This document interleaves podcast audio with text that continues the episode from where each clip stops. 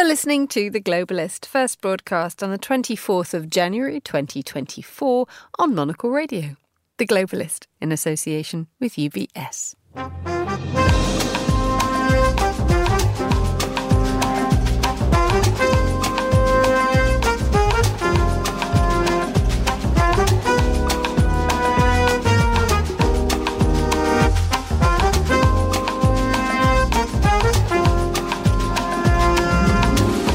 Live from London, this is The Globalist with me, Emma Nelson. A very warm welcome to today's programme. Coming up. Well, I want to thank everybody. This is a fantastic state.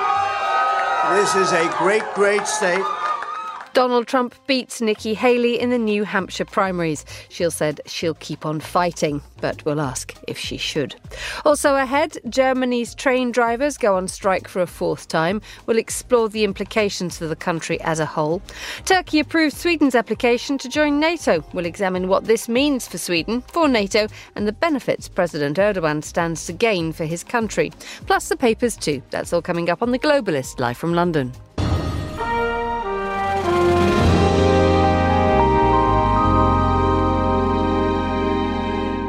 First, a quick look at what else is happening in today's news. The US says diplomats are working to mediate an extended ceasefire in Gaza to enable the exchange of Israeli hostages for Palestinian prisoners. A plane carrying Rio Tinto workers in Canada has crashed, killing several of those on board. And North Korea has reportedly demolished a major monument in its capital that symbolised the goal of reconciliation with South Korea. Stay tuned to Monocle Radio throughout the day for more on these stories. But first, we begin in the US, where Donald Trump has beaten Nikki Haley in the New Hampshire Republican presidential primary. With only the two of them going head to head, this was Nikki Haley's one big shot at stopping Trump from securing his place at the Republican candidacy. But Ms. Haley says the race is far from over. However, it puts Mr. Trump in a commanding position. H.J. Mai reports now from New Hampshire. When the polls opened in New Hampshire on Tuesday, it was Dixville Notch that gave Nikki Haley an early lead. She won support from all six registered voters there. It's tradition for the tiny resort township to vote first at midnight. For Haley, the goal was clear win over moderate Republicans and independent voters in the state and keep the margin between her and Trump as close as possible. But as the day went on and the first results trickled in, it became obvious that New Hampshire will once again deliver a primary victory for Donald Trump. Preliminary results showed the former president received roughly 54% of the vote, but he wouldn't know it listening to his victory speech. I said, I can go up and I can say to everybody, "Oh, thank you for the victory. It's wonderful. It's what." Or I can go up and say, "Who the hell was the imposter that went up on the stage before and like claimed a victory?" She did very poorly, actually. Trump, who is now firmly on his way to secure the Republican nomination, was visibly annoyed with his opponent's decision to remain in the race. She didn't win, she lost. Despite trailing Trump by more than 10 percentage points, Haley vowed to keep going. This race is far from over. There are dozens of states left to go.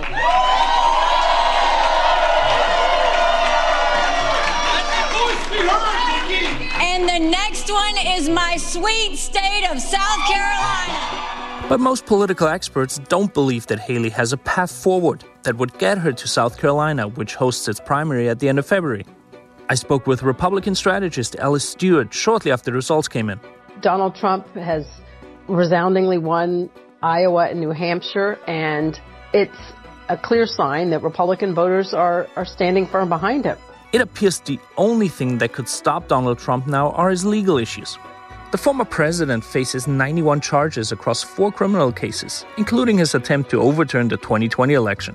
But even that wouldn't stop Republicans from voting for him, as polls have indicated. And moreover, The problem is a lot of these legal cases aren't going to be decided and adjudicated until late in the in the season, and many of these races will already have been foregone conclusion. So the country is looking at another Trump versus Biden matchup for the fall. For Monocle, I'm H.J. Mai.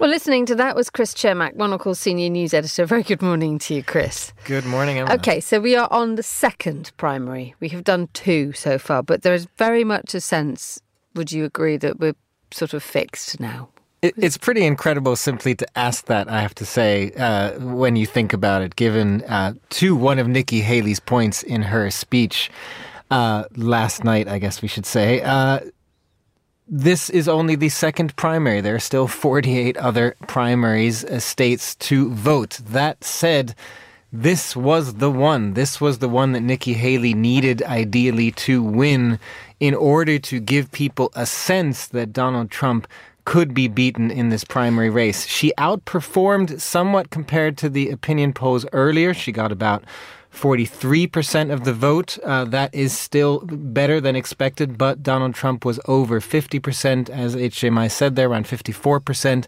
that's not really enough to convince people that she has a shot at this. She does, though, have the two person race that she always wanted. It's worth thinking about that. The fact that a year ago we had 14 candidates. She got down to this two person race. I don't think many people would have expected her to be the one who was standing against Donald Trump um, at this point in the race. She put everything she had into New Hampshire. She's been there throughout this year. I saw her at a town hall there last year as well. She really gave it all she's got. The fact that she didn't win is significant, but she has a small path, if you will, to to stay in the race. I mean, it, that that final line, but she has a small path to stay in the race, having given a long list of the amount of commitment, blood, sweat, and tears, and shoe leather worn out by Haley in New Hampshire. I mean, her level of focus has been unrivaled she was she was going for what? She was trying to get hold of the the moderate vote. Well, this is why I think New Hampshire was the one she was focusing on. Yes, New Hampshire is known for giving the sort of mavericks, the the underdogs, a chance.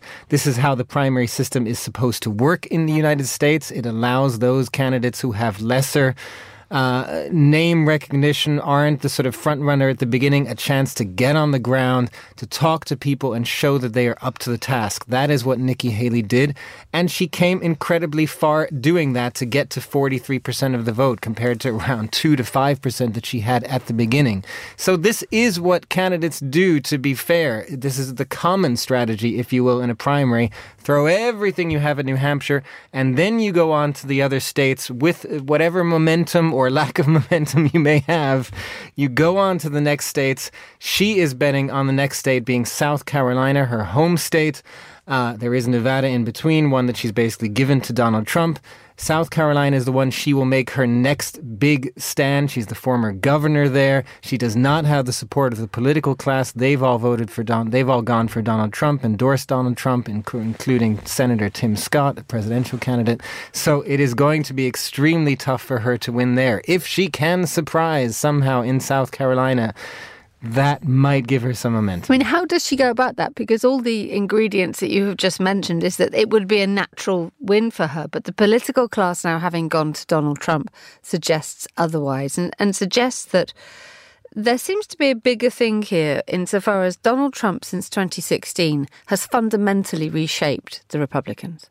He has absolutely fundamentally reshaped the Republicans. And I think one, to look at some of the exit polling to, to get at that, one of the interesting aspects is the enthusiasm that you have among voters. Eight in 10 uh, voters for Donald Trump voted for Donald Trump, if you will, because they were enthusiastic about him. That was not as much the case with Nikki Haley. Only about four in 10 voted for her because they were enthusiastic about her. Many others voted basically against Donald Trump, if you will, and that was their reason for voting. So it does show that there is a surprising amount of enthusiasm for Donald Trump among his supporters and among a, a large number of the Republican Party and, frankly, the political class. It is interesting compared to, say, 2016, how quickly the Republican establishment is prepared this time to basically tell Nikki Haley, get out of the race. This is done. Let's all coalesce around Donald Trump and let's have a general election. And this was the case. Was I mean, we, we lost Ron DeSantis from the race two to three days ago now. Um, did everybody who had been backing DeSantis immediately just switch to Trump, or, or is there anybody still backing Nikki Haley? Not really. I mean, the one interesting case would have been Chris Christie, the former New Jersey governor. He was the sort of anti Trump voice. He has not endorsed anybody. He would have been most likely to endorse perhaps Nikki Haley. But no, essentially, nobody is backing Nikki Haley herself at this point going forward. She has made the argument that this is what she's done her entire life. She always fights against the political class. She's won against the odds. That's her argument. But as I say, I think that argument works up to South Carolina, as you were saying, Emma, in that that's a natural state for her to win. If she cannot win there, it's hard to find any argument for her to continue. So let's focus on Donald Trump. I mean, just listening to the the, the, the excerpt you know, a moment ago, that fact that he said, you know, I could play nicely, but I'm not going to.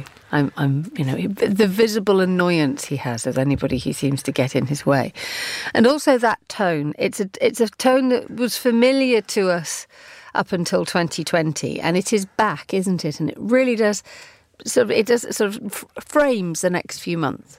It it is back. It is interesting, I would say, that he did focus so much of his speech, if you will, on Nikki Haley and, and the gall, if you will, that she has to challenge him. Um, she has, in some sense, clearly gotten under his skin, which is which is perhaps one other small reason to say that perhaps she has more of a shot than some people might be giving her. Simply the fact that Donald Trump would even focus so much of a speech on her. But yes, his style the style of his speech, the way he speaks about Nikki Haley, the way he was prepared to to sort of it was almost as if he also had some extra ammunition as he often likes to do and says I'm not going to talk about these things but I will when the time comes. Those kinds of things along those lines he suggested that investigations would be launched immediately against her if she were any kind of front runner. So yes all of that style is back and it's something that we are going to get have to get used to. There is the small matter though of the legal issues and the, the what the, the 91 charges that Donald Trump now faces what effect could this could the law have on what seems to be an inevitable path to the presidential candidacy? It could potentially have a big effect. The question, uh, well, there's two questions I would say. One is simply the timing of all of these legal cases. We do not know at this point when any of these court cases really are going to go to trial because the Supreme Court lower courts first, and then the Supreme Court will have to rule on whether Trump is immune to these charges, and so on and so forth. So at the point, there's simply a question of when, whether this will even happen before a general election, for example. If there is a trial, if Donald Trump is convicted in one or multiple court cases, court trials before the November election, then it does get interesting because to take this back to New Hampshire, it is worth saying there is exit polling that yes, a majority of Republicans say they would still vote for him, but around 40% of New Hampshire Republicans said they would not vote for Donald Trump if he is convicted of a crime. That is a significant amount to take into a general election with Joe Biden, given that this is going to be a close race regardless. At the moment, Donald Trump leads Joe Biden in polling, which shows you that he is, if you will, the, the favorite at this point. But a conviction could certainly change those numbers. But it would set up Donald Trump political winner against the legal system. And then we go back to that old argument that's continued for the last few years about democracy, democracy versus the law and being set against each other.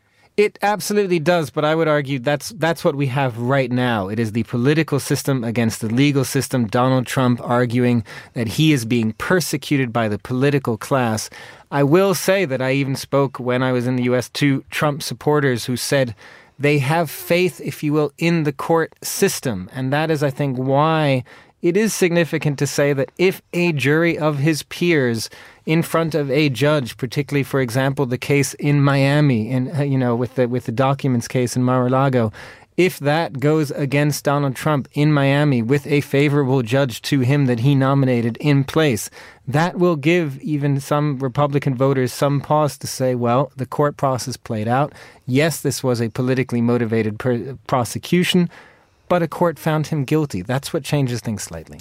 Uh, you mentioned uh, the the the reaction from Joe Biden. I mean, what what has the Biden camp said about this? I mean, obviously setting themselves up for a Biden uh, Trump showdown for the next few few months. I think the New York Times' is front page this morning is saying it's it's dispatching two aides uh, to take the reins of the re-election campaign. We have um, Jennifer O'Malley Dillon, who's a campaign manager for the 2020 campaign.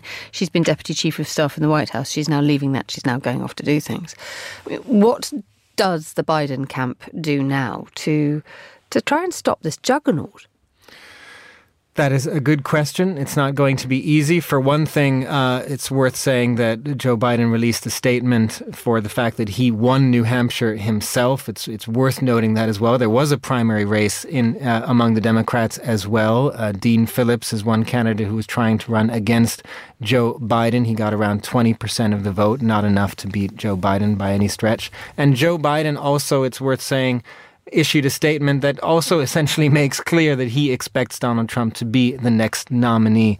That is key in itself. He did not give uh, Haley a chance in, in that way. He's ready for this fight against Donald Trump. As you say, his campaign is gearing up for that fight. They're going to have to make an argument, particularly on the economy. That was the top issue for voters in New Hampshire and elsewhere. That's a tough sell with inflation still being high in the United States and so on and so forth. That's going to be one of the key arguments they're going to have to turn around, as well as, of course, the question of democracy and safeguarding democracy in the United States. Chris Cermak, thank you so much for joining me in the studio. You're listening to The Globalist on Monocle Radio.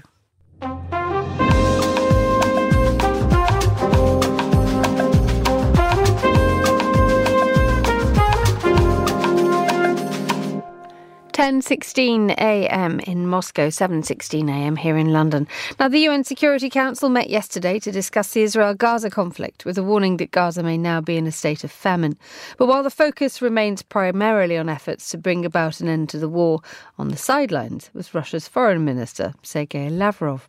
Well, I'm joined by Stephen Dalziel, Russia analyst and regular Monocle radio contributor. Very good morning to you, Stephen. Good morning, Emma. Welcome back. Now, he was there for the UN security meeting. Um, what contribution did Lavrov, Lavrov make in that context? I mean, there was a mention of the Ukraine peace plan and, and a dismissal of it as well.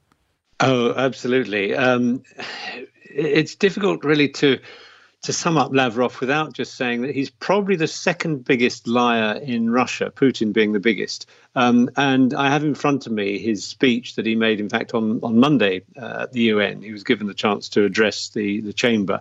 Uh, and it sounds as if if you didn't know, if you just changed one or two words, you'd think he was talking about Russia and not the West and Ukraine. For example, I, will quote one um, in, in, in full. He says Russia launched the special military operation in February 22, not against Ukraine or the Ukrainian people, with whom we are still bound by fraternal ties um, which, which, of course is complete nonsense. That's exactly what they, they did launch it against Ukraine because they want to try and destroy Ukraine as an independent country. And he then goes on to criticize he didn't call it the West. He talks about a, a, phrase the Russians have used a lot lately: the Anglo-Saxons. In other words, the Brits and the Americans. Um, and he accuses them of razing to the ground uh, Mosul in Iraq and Raqqa in Syria. Um, forgetting, of course, that um, Russia has razed to the ground uh, Mariupol, having already done the similar thing in its own country to uh, uh, to Grozny in, in Chechnya. Um, he talks about the ranks of political prisoners would swell in Ukraine if Ukraine were not being backed by the West. No, no, the country with the political prisoners is Russia. And then he has the cheek to say that uh, to talk about the despicable staging of the crime in Bucha in April 2022, when, of course, as we all know, uh, Russia had carried out uh, uh, massacres, rapes, and, and and tortures of civilians, and all the evidence is there, and he's he's accusing the West of staging it. So it, it's it's bizarre, and it's rather worrying that he can have a big stage like the UN to to repeat these lies. Um, that's what he said in public, but the sidelines is where the focus now must go. Uh, notably, conversations with Iran, conversations with Turkey, and conversations with Lebanon. If we can take those in turn, let's begin with Iran, where there was a sort of an unusual step where Russia and Iran agreed on a on a ceasefire in principle in Gaza. Yeah, well, this this again, this carries on that theme of uh, turning reality on its head because at a time when Russia is waging a war, and that's been for nearly two years in Ukraine, um, Russia thinks, in, in the person in this case of Lavrov, that it can go to the UN and talk peace and say now now you know this conflict that's going on in the middle east mustn't be allowed to spread. You you must sit down and and, and bring peace to the situation. And and you know he's talking to iran and saying um, you, you, know you, you must not get involved in a military way. You must also work for peace. Um, it, it's it's bizarre because it, it again it just simply flies in the face of what russia is actually doing itself elsewhere Um, now let's move on to the conversation with Turkey. And he, there is a plan, isn't there, for for next month for Vladimir Putin to go to go to Turkey to talk to Recep Tayyip Erdogan. But as we're going to hear in in a few minutes' time, uh, Turkey has just ratified the acceptance of Sweden into NATO. One feels as if you know Turkey is, is, is playing towards NATO at this precise moment with that gesture. But what do I'll- what do, sorry. Ru- what do Russia and Turkey and what and Lavrov's um, involvement stand stand to move gain on this? Well, uh, as we're in January, I'll, I'll take the god Janus, who looked both ways, and that seems to me sum up Turkey. Turkey uh, loves the idea, at least Erdogan loves the idea that he is the man in the middle. He he can play both sides. He's uh, he he can turn his face to the West. He can also turn his face to Russia, and that's been the case for some time now. Um, and Erdogan loves the fact that he can he he can be seen by Russia to be a key player and then, as you say, in the next minute, be seen by the West and NATO in particular to be a key player because they're now saying, you know, it's thanks to Turkey, it seems, that, that Sweden will be able to join NATO. Um, and somehow he manages to play this game, and we don't know exactly what was said in the talks uh, between Turkey and and, uh, and, and Russia um, because it was behind closed doors. Um, I'm sure that Lavrov will, will will maybe be trying a bit of carrot and stick because he knows too that uh, politically and geographically, of course, Turkey is in a key position in all of this, um, and that suits Erdogan. Uh, and the fact that Putin will go there, it also that, of course, um, that's Turkey slightly thumbing its nose to the West because um, you know the, the International Court of Justice in, in The Hague has put out a a warrant on Putin's arrest. So anyway, if Putin went in Western Europe, or at least west of Russia, he would be arrested. Whereas Turkey is allowing him to go there, it seems, next month. Um, so it's this is a it's a curious one. It's very difficult to, to pin it down exactly to what's going on, except for the fact that Turkey loves playing the middleman. And finally, uh, touching on Lebanon, the the the discussion with the foreign minister and uh, and Sergei Lavrov was the importance of an immediate ceasefire in Gaza. What progress, or indeed what influence, does Russia have in this? I think this really is Russia trying to show that it still is a, a, major player on the world stage, which actually comes back to the root of so many problems that, that Russia has and has caused for the world. Um, what drives Putin, perhaps most of all, is his resentment he doesn't feel that the West is going to destroy Russia, even though that's one of his lines. He knows that's not going to happen. What he resents is the fact that since the breakup of the Soviet Union, the West has not treated Russia as an equal partner. The Soviet Union was seen as a superpower. Russia is not. And that's what Putin wants to get back to. He wants this, this Russian empire of a sort to be recreated with parts of Ukraine and, and other, other former Soviet states.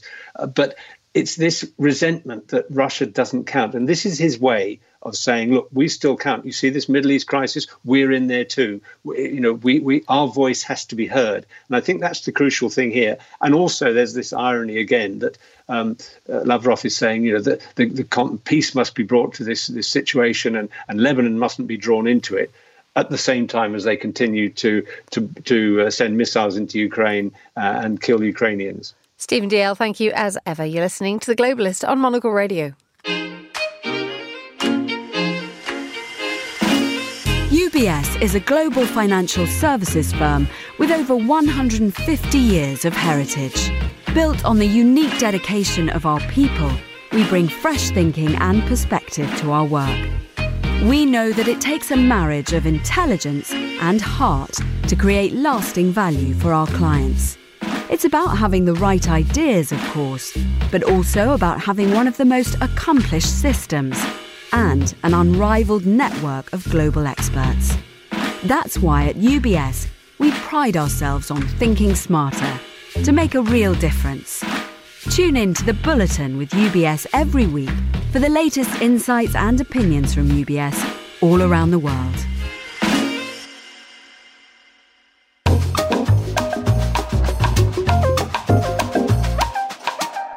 It's time now for a look at the newspapers. Joining me in the studio is Monocle's Vincent McAviney. Good morning, Vinny. Good morning. So we're going to range widely from Houthi airstrikes to Barbie. It's on the way. That's caused all manner of political problems. Mm-hmm. Uh, but first, um, US strikes on Yemen overnight. Um, they're sort of a rapidly evolving ticker on lots and lots of newspaper websites. But how's it being covered? Yeah, that's right. The Guardian's live blog has some pretty good coverage of what went on, uh, including the sort of confirmation from US Central Command that uh, US forces identified missile sites in Houthi controlled areas of Yemen, determined that they presented an imminent threat to merchant vessels and the US Navy ships in the Red Sea, and so carried out more strikes on those positions. Uh, it's unclear yet as to what the sort of scale of the damage is. They haven't sort of put out any kind of photos yet, but obviously, this is something that they think they're in for the long haul. Uh, we had the UK joining once again earlier this week in these strikes, uh, and there's some interesting coverage as well, uh, some frustration growing in Washington uh, of the lack of action taken in particular by Beijing. Now, Beijing, obviously, it is a country which exports, uh, China is a country which exports hugely. Uh, the primary shipping route to get their goods into Europe is, of course, through the Red Sea, uh, through the Suez Canal, and this is causing massive problems uh, for global shipping. They're having to go around the Cape uh, of Good Hope all the way around the continent of Africa. That's adding roughly two weeks. That's more pay for fuel, more pay for the staff on board, and that's going to impact prices for consumers in Europe and therefore potentially hurt China's trade. Uh, and I think there's real frustration that it's felt in the White House in particular that China uh, has been asked to urge Iran to rein in the Houthi rebels, and they don't seem to have done enough to do this yet, and it's in their own interests. Okay, we'll carry on looking at that. Uh, let's move to a story from the United Kingdom. Another senior Conservative uh, is calling for the departure of Rishi Sunak uh, as, a, as a sort of a warning sign that the Tories recognise that they are absolutely on the ropes when it comes to winning this year's general election. Um, would getting rid of Rishi Sunak and finding another Conservative leader um, be a good idea? I mean, the fourth Conservative leader since the last general election. I did uh, pro- think that. Probably yes. not a great idea. Uh, and what's really interesting is it's, it's two stories I'll highlight. So one is the article written by uh, Sir Simon Clarke in the uh, Telegraph. Now, he worked for Rishi Sunak very, very closely at the Treasury. He was Chief Secretary to the Treasury when Rishi Sunak was the Chancellor. So these two worked very closely. Uh, but then he went into government with Liz Truss, and he's very much of the Liz Truss wing of the party, uh, is uh, wanting to try and now, as, as, David Gauke, who's writing a piece in the New Statesman today, is t- saying, they're basically trying to lay the pitch already for after the election. They all think Rishi Sunak's going to win. It's only the degree that he wants to win. But what you're seeing in the Conservatives they were always a big tent. You had the sort of Europhile wing with the Eurosceptic wing. You had social conservatives uh, along with just sort of the fiscal conservatives. Uh, and what David Cameron did sort of 20 years ago was manage to bring all these and hold these together. But the fractures have been building since the Brexit referendum. But now they're all forming these weird little groups like the New Conservatives and the Pop Conservatives. And there's it's like sort of the five families of the mafia are all trying to sort of play together. Uh, and and who knows how many of them, at the moment, it seems less than 100 will survive uh, after the uh, general election. Uh, but what uh, David Gauke, who, who himself used to be in cabinet uh, under the likes of um, uh, Cameron and Theresa May says uh, is uh, make no mistake, you know Simon Clarke knows that it would be a terrible idea to, and also just so impractical to replace Rishi Sunak now. But this is all about trying to direct the party afterwards and trying to say that oh no no what Liz Truss did to the economy that wasn't that was just uh, a bit of messaging problems. Those policies are right. Uh, what I can't fathom is that if you're going to have this kind of argument, why do you do it in public? Because it just suggests that you have um, you know, those, those divisions and those mm. factions should, in theory, be kept behind closed doors because a united message and a united front surely is something which is is reassuring. Because I think politics everywhere has got messy in the past decade, and there is a reality show element to all of this. We've had a reality show uh, president. We have MPs randomly popping up in reality shows all the time now, uh, and I think part of it is because many of them just feel that they're no longer satisfied to just work away as constituency MPs and send out their newsletters and do appearances. They want to be, you know, booked on GB News. They want to be booked on Talk TV. And the way to do that is to sort of have these spats and these little viral moments. Uh, and it's very much a party, you know, that is demob happy at the moment. Uh, and what will be really fascinating is post election, expected later this year, in all likelihood, Rishi Sunak will lose. Um, this is a party which could, you know, potentially be out of power for a decade. Uh, and, you know, Labour have had this experience. They went for the sort of sensible candidate, uh, you know, Ed Miliband for five years. Then they went wild and went to Jeremy Corbyn. Then they've pulled it back with Sir Keir Starmer whether or not the Conservatives, you know, depending on who survives, pull as hard to the right as Labour did during the Corbyn years on the left uh, will be quite fascinating to watch because all the sort of signs show that that's not where the British public is. Okay, uh, very briefly, we talked about um, Donald Trump. Uh, beating Nikki Haley in New Hampshire overnight. Mm. Um, obviously, we're now looking at again an, another political forecasting uh, piece that you wanted to draw our attention to in the Times, saying um, who could be Donald Trump's vice presidential candidate if and when he seals the, the, the Republican presidential nominee. Yeah, he said status. he's got a short list. Obviously, it won't be Mike Pence again after he tried to kill him at the Capitol, essentially. Um, but he's uh, he's very likely, it's believed, to be either looking for a woman candidate uh, or a black uh, candidate. So he basically has a couple of names he says he's looking at.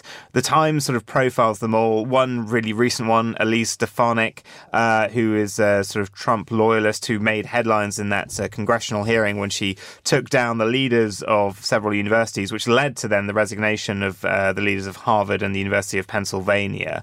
Uh, she is someone who has been trying to attract his attention. I think the one on this list which is really interesting is Sarah Huckabee Sanders, who of course was his press secretary for you know half of his administration. She has now gone off and become the uh, governor of Arkansas.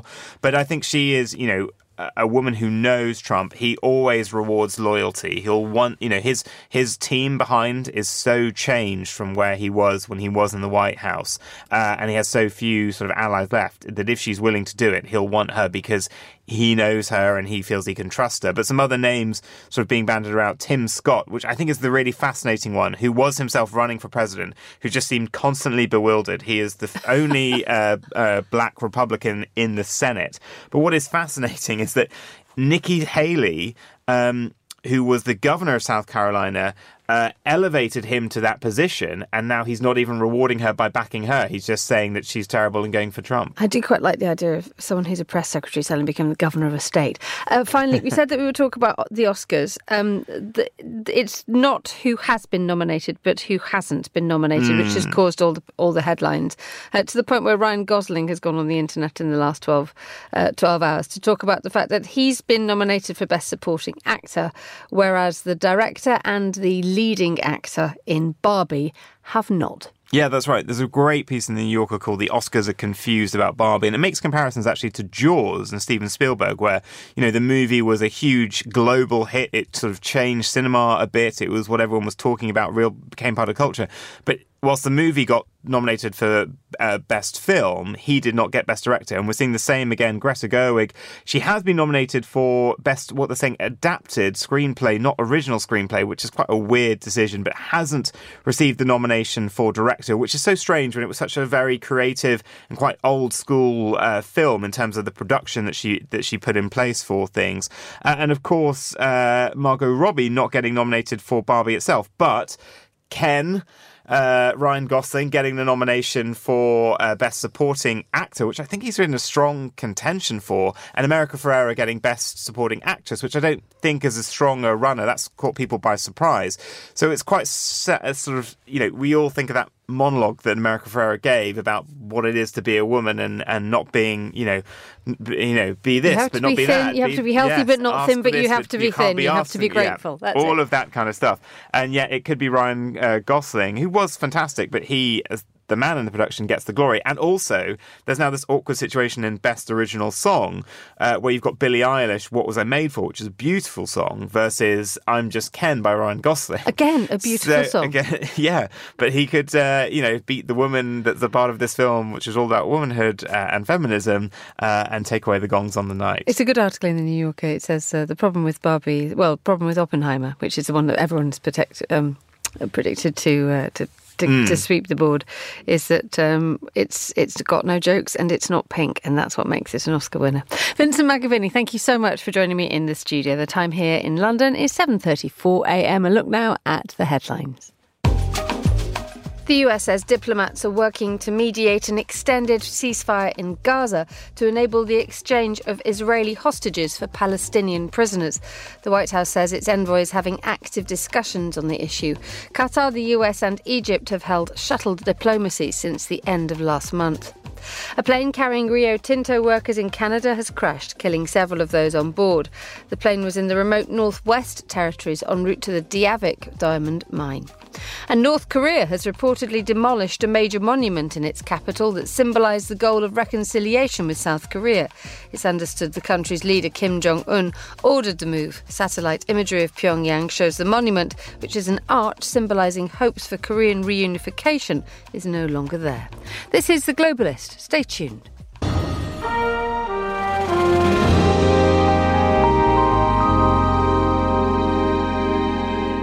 10:35 a.m. in Ankara, 8:35 in Zurich. Now, the Turkish Parliament has voted to approve Sweden's application to join NATO. Stockholm had originally applied alongside Finland following the Russian invasion of Ukraine in February 2022. But while Finland joined as the 31st member of NATO in April, Sweden struggled. Its attempts blocked by both Turkey and also Hungary. That has changed. And Dr. Marion Messmer is a senior research fellow in international security at Chatham House and joins me now. Very good morning to you, Marion. Good morning. So, if you could just briefly outline the original problems uh, that Turkey had with Sweden. There were a range of problems, and one of the things that Swedish diplomats found quite confusing is that they also changed over time. So, at first, um, Turkey's problem was that uh, Sweden traditionally um, has taken in a range of Kurdish refugees. And so um, the Turkish government claimed that Sweden was uh, supporting the PKK and therefore playing into domestic tensions within Turkey and then um, that that slightly morphed over time. There was also an unfortunate incident in Sweden during that time period um, where some um, Qurans were burned. So the Turkish government also took that as um, anti-Muslim and anti-Turkish activity. So um, so that was one of the big issues: support for uh, for Kurds and support for potential separatist forces within Turkey. But then Turkey also tried to turn that into a deal with the U.S. Um, over fighter jets. So essentially, we've seen Erdogan try to use the Swedish NATO accession for various bits of leverage, which has really um, extended the period that Sweden has had to wait. We'll come to those fighter jets in a minute because they do play a very important role in all this. But first, what has changed, which has meant that in the last 24 hours, the Turkish parliament has voted to approve the Swedish application? I don't think anything has necessarily changed in the last 24 hours, but what we have seen over the last year and a bit is essentially various parts of the alliance um, applying a lot of pressure on Turkey. Uh, so Turkey is a really important ally if you look at the um, if you look at where NATO's borders are, but at the same time it has been a somewhat awkward ally for a number of years now, and so um, that there have been various different conversation streams ongoing where different allied governments, and especially the US and, of course, um, Sweden as well, have tried to use their leverage to convince Turkey to allow Sweden to join. We've seen in the case of Finland that Turkey absolutely recognizes the strategic importance of NATO and was able to see why it would be important to shore up NATO's eastern border in that way by adding Finland as another strong ally. But in the case of Sweden, it seems that Turkey was slightly less convinced, and um, over time, various mini deals have been formed that then I think have allowed the Turkish government to change their opinion on this. And these fighter jets, the, the concessions that Recep Tayyip Erdogan have obtained from the US are significant, aren't they? They are. So one of the one of the challenges um, that Turkey as an ally has posed over the years is that they, um, uh, as I said earlier, they, they they have been slightly awkward. So one of the big concerns for NATO as an alliance is that all military equipment that all allies purchase um, can work well with each other. So that in the case that you need to rely on one another you don't have an issue of you know someone using equipment that um, your equipment can't can't work with or that you don't understand. And one of the problems that turkey has posed is that a few years ago uh, they tried to buy um, air defense equipment from russia. So given that russia is of course, one of the biggest adversaries of NATO, that posed a big challenge insofar as that most of the other allies were really worried that this could be a way for Russia to get information about um, NATO internal business that they actually would rather not share.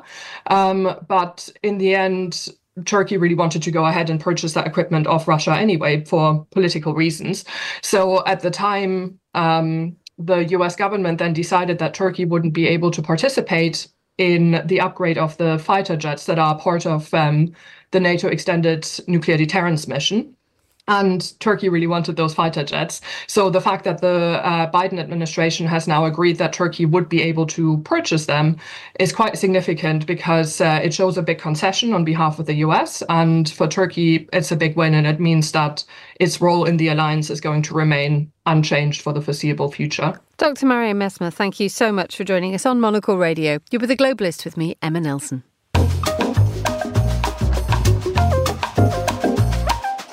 Members of Germany's train drivers union have begun a strike this morning that could see the country's rail network disrupted for the best part of a week. The union says it's rejected Deutsche Bahn's latest allegedly improved offer. Well, to tell us more, I'm joined by Carsten Brzeski, who's global head of macro for ING Research. A very good morning to you, Carsten. Good morning. So this is the longest strike yet by these this union, isn't it? It is in, indeed the the longest strike ever, um, but not to forget we already had a very short one at the start of the year. So I think people are really getting extremely annoyed by these strikes. Tell us just a little bit of the background about it. This is a pay and conditions row, isn't it? Exactly. Well, the, the, funny thing is that we're really talking about the, the, the train driver. So there's only a small union. There is even a bigger union which covers the entire railroad. But and, and they agreed on a deal already last year. So this is now a smaller union, and they indeed um, want to have shorter working hours at the same at the same salaries um, and they want to have a bit more flexibility. As, I think rightly so, they are saying we have too little people driving these trains. We need more. We need to be more attractive, and the attractiveness only comes by more flexible working hours. And um, and what have the, the Deutsche Bahn's positions been in the in, in the various stages of this dispute? Because this has been going on for how long now?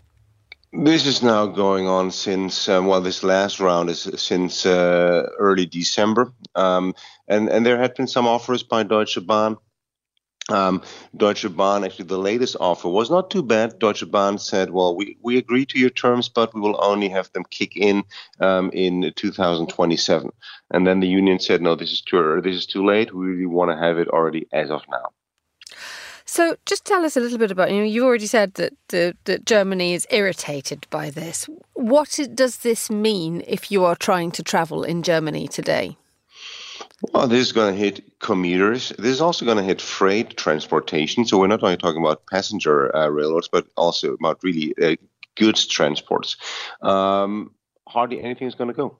Um, they say that there will be a schedule. Every fifth train apparently is supposed to, to go. But listen, we've had so many uh, railroad strikes now over the last month and years, and people no longer believe in it. The only upside is that, that people are used to work from home, that uh, employers are also used to having their employees working from home. So I simply guess that more people will stay at home. And, and the other thing is we will have more traffic jams on the roads. So it's, it's one of those things now that the, the, the sting of the, the strike doesn't seem to have perhaps the, the, the power that it would have done pre COVID. Um, probably not. I think you're right. Um, and the downside is that the irritation of people who I think, you know, initially had some understanding for the unions, um, but the irritation is really growing because people no longer understand why isn't it possible to simply get to a compromise. Um, so what happens next? Because trains need to run, and also we have not just trains running in Germany. There are trains running through Germany. Is, any kind of international travel going to be affected by this on the rails? Well, they, they try. Uh, Deutsche Bahn tries to at least keep up these international trains, uh, but I would wish you good luck if you try using them. Um, so, so I, I, wouldn't do it. There, there even is a funny anecdote these days that you know, there are so many problems in the German railroad system. So strikes are one, but we also have there are enormous delays over the last couple of years. So there is the the funny anecdote that uh, Switzerland no longer allows German trains to actually enter Switzerland because um, the delays of German trains completely messes up the entire um, Swiss train train system. So um, it, it is it is a big mess currently. Um, how is this going to be solved, though? Well, I guess they will find a compromise. Um, I guess that after the strikes, and strikes are now supposed to end um, late Monday next week, uh, so they will have new um, new negotiations, and then there will be a compromise. Uh, maybe that the um, uh, shorter working hours, more flexible working hours, will not kick in this year, but at the end of this year or, or early next year, I think that could be a good compromise. What is the wider um, sort of reputational impact on on Deutsche Bahn and indeed on transport across? Germany, which is a country which until not very long ago has a reputation of being a reliable and indeed an, enjoyable thing to do. But you know, there are also talks, aren't there, with um, within the aviation sector that the labour union Verdi is having a hard time or is, is, is, engaged in quite tough wage negotiations with Lufthansa. So we, we don't just have problems on the ground, there are problems that could be happening in the air as well. There are currently problems almost everywhere in Germany, and uh, and Germany is, is paying the price for 10, 15 years of not having invested in its infrastructure, not having invested in its people, um, and also having kept uh, wages extremely low. And uh, now, with demographic change, a, a, lack of qualified workers, and a stagnating economy, high inflation of the last couple of years, it was obvious that there will be more pressure coming from the unions, coming from uh, from employees to ask for higher wages, and uh, and and the companies are not entirely willing to give them. So this is this we, this this will only be the start of I think more more labor fights in in Germany this year, and of course it is um, a damage, it's a scratch to the reputation of the country, which is depending on transportation because we are in the middle of Europe. Um, you know, it's an export-oriented economy. It depends on international transportation, so. Um, this is clearly not only damaging the reputation, it's also damaging the economy. Carsten Brzeski, thank you so much for joining us on the line. You're listening to The Globalist on Monocle Radio. UBS has over 900 investment analysts from over 100 different countries. Over 900 of the sharpest minds and freshest thinkers in the world of finance today. To find out how we could help you, contact us at ubs.com.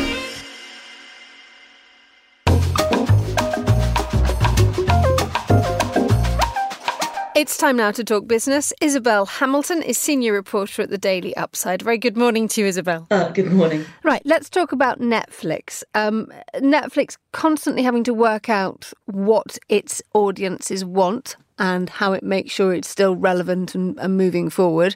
Uh, sport is or isn't part of this? Yeah, so um, Netflix has signed a deal with WWE, so they're going to be live streaming uh, wrestling, and this is a really big deal. It's five billion dollars for our ten years exclusive streaming rights, and it kind of takes Netflix in the same direction as other streamers because other streamers have gone in for things like uh, football, like American football. Netflix has mostly, mostly stayed away from that. And Netflix is currently the only streamer that's turning a profit, but they are insisting that wrestling does not count as sport. They're saying it's sports storytelling or sports entertainment. Um, so it's a really interesting sort of move from them to get into this space, but then insist they're really not in this business. Right. Okay. Do we go back to that argument that if it looks like a duck, waddles like a duck, and quacks like a duck, then we know what it is? Yeah, I don't want to upset any wrestling fans uh, or any sort of Olympic sports fans wrestling is yeah it is narrative um, but it certainly has the same appeal as lots of sports do so i think really drawing that distinction is perhaps not there's no point in it why is it such a problem for netflix It's, I don't know why it's a problem. I think they probably just want to distinguish themselves from other streamers because other streamers aren't doing particularly well. Um, they probably also want to signal to investors that they shouldn't expect that Netflix is now going to buy the rights to, I don't know, the Premier League or something like that. Uh, let's move on to another uh, online giant, but this one in retail. E- um, eBay getting rid of what, a thousand jobs?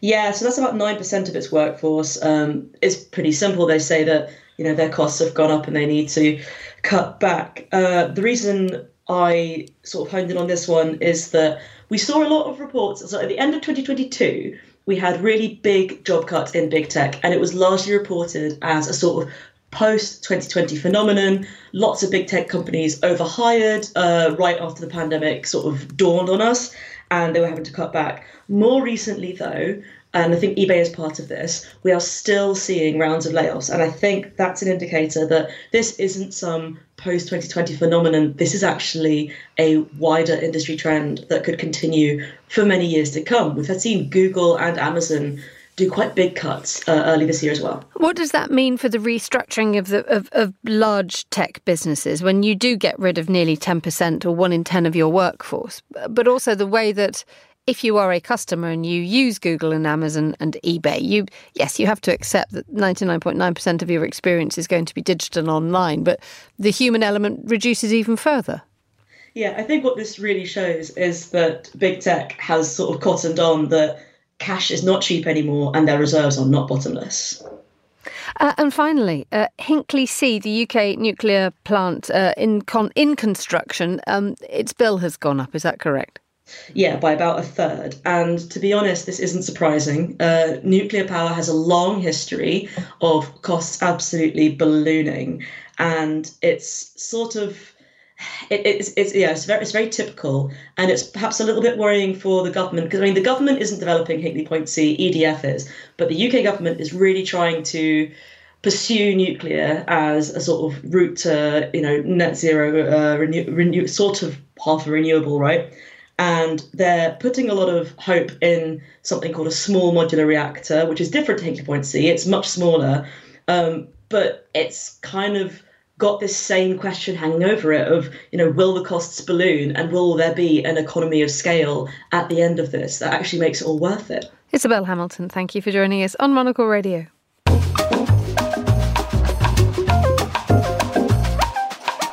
Let's head to Hong Kong now because Hauser and Wirth have opened a new gallery in Hong Kong with an exhibition by the Chinese artist Zhang En Li. Having been in the city since 2018, the Swiss Art Gallery has moved into a two story space in the central district, Hong Kong's business and retail heart. It comes as major auction houses also unveil larger spaces in the city and just two months out from Art Basel Hong Kong, its biggest international art fair.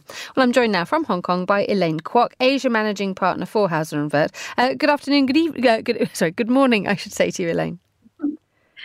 Good morning, good afternoon. Hello from sunny Hong Kong. Uh, well, look, delighted to have you with us. And tell us about this new space that you have, which is bigger. It's bigger. And not only is it bigger, it's on the street level. So what's really wonderful is we have direct access to the community. As a gallery, it's really part of our DNA to bring our spaces accessible to a broader audience. So anyone walking by, it's on one of the major thoroughfare streets here in Central called Queens Road. And if you walk by, people can pop in during their lunch break. But not only is it very visible to passerbys, it's also great car traffic. So everyone drives by here in the mornings. This new space gives us the flexibility. It's uh, one large gallery on the ground floor and then additional viewing rooms on the first floor. This brings our presence in Hong Kong in line with our other spaces in London and New York, where we're always on the street level. What we want out of an exhibition is not just for sales. What we really want is our, the exhibitions of our artists to be viewed by the community. So, yeah, it's really wonderful. Central's a great place. It's not only the uh, the business heart of Hong Kong. It's also got a great, vibrant arts community. Um, as you've said it, the auction houses are all moving into new spaces in Central. Uh, also, there are other galleries, both international and local ones, and there are institutions um, in the form of Tai Kwun Contemporary, which is very nearby. So we're delighted that Zhang En Li has created our inaugural exhibition. En Li was the first Asian artist to join our gallery in 2006, and he's had great museum exhibitions at the Long Museum in Shanghai, at the He Museum in Shunde. So we're really, really honored and delighted to have him here. There's obviously a, a great sense of momentum in Hong Kong by what you've just said in the art market. I mean, what are people interested in now? What are, how are their tastes changing? I think the cha- the taste is getting more diverse. I think the uh, the opening of new institutions such as M Plus, Palace Museum Hong Kong, and Tai Kwun have really helped to inform the audience even further. Art Basel will be back this year um, in its full size after a brief hiatus for uh, during the pandemic. It will be over 240 galleries, I believe. I'm very positive about Hong Kong as a major regional arts hub. Not only is it a free port for the transaction for art, it's also geographically very conveniently located. It's easy to navigate. Everyone speaks English. So yeah, we feel that we really have a great role to play here in Hong Kong. I think with commercial galleries, it's really uh, commercial galleries really can play a very important role in terms of developing taste and in education for the market and for the community in general. You have to ask a little bit about how the continuing political changes that, that are occurring in Hong Kong are, are affecting all this, or is this something that just does not touch art? Honestly, it hasn't touched my work here. Uh, the arts are really thriving. Not only are the institutions new, but there's a lot of new buyers coming into the market. I think arts and engagement in the market is something that is uh, getting broader. There are younger collectors coming into the market. So we're really excited because coming up after this exhibition with Zhang En Li, we will have Glenn Ligon uh, a major American artist, present during Art Basel Hong Kong. This will be his first solo exhibition in Greater China. Ligon deals with many issues related to the politics of racial identity in American society, what it's like to be a stranger, and how to break down barriers between people. So, yeah, I can't wait to introduce the audience here to Ligon's work. Um, just very, very briefly, um, just what happens to Hauser and Wirth in, in the next five to ten years in Hong Kong? Oh, wow. I hope this new level, this new street level gallery will bring us new audiences to get to know our artists and also the gallery. I hope that this new space will also inspire many more of our artists to give us shows here. I hope that uh, not only will we engage new collectors, people who are uh, new to the art market. I also hope that we engage the every person, uh, the office ladies who are working upstairs, the finance bankers who are walking around. Um, lots of great plans. And not only am I looking forward to our program in the gallery, uh, there are also many exciting museum shows for our artists coming up in Asia. So, for example, right now in Shanghai, our artist Zeng Fanzhi has a major show at the Pudong Museum of Art. Over in Sydney at the Art Gallery of New South Wales, there's a Louise Bourgeois retrospective. Coming up in Seoul, there will be Nicholas Party at the Hoa Museum. And then soon. Elaine, Sorry? I have to interrupt you there. That list, I, I, think, was extensive and could continue for a long time, but we've run out of time. Elaine Kwok, thank you so much for joining us on The Globalist.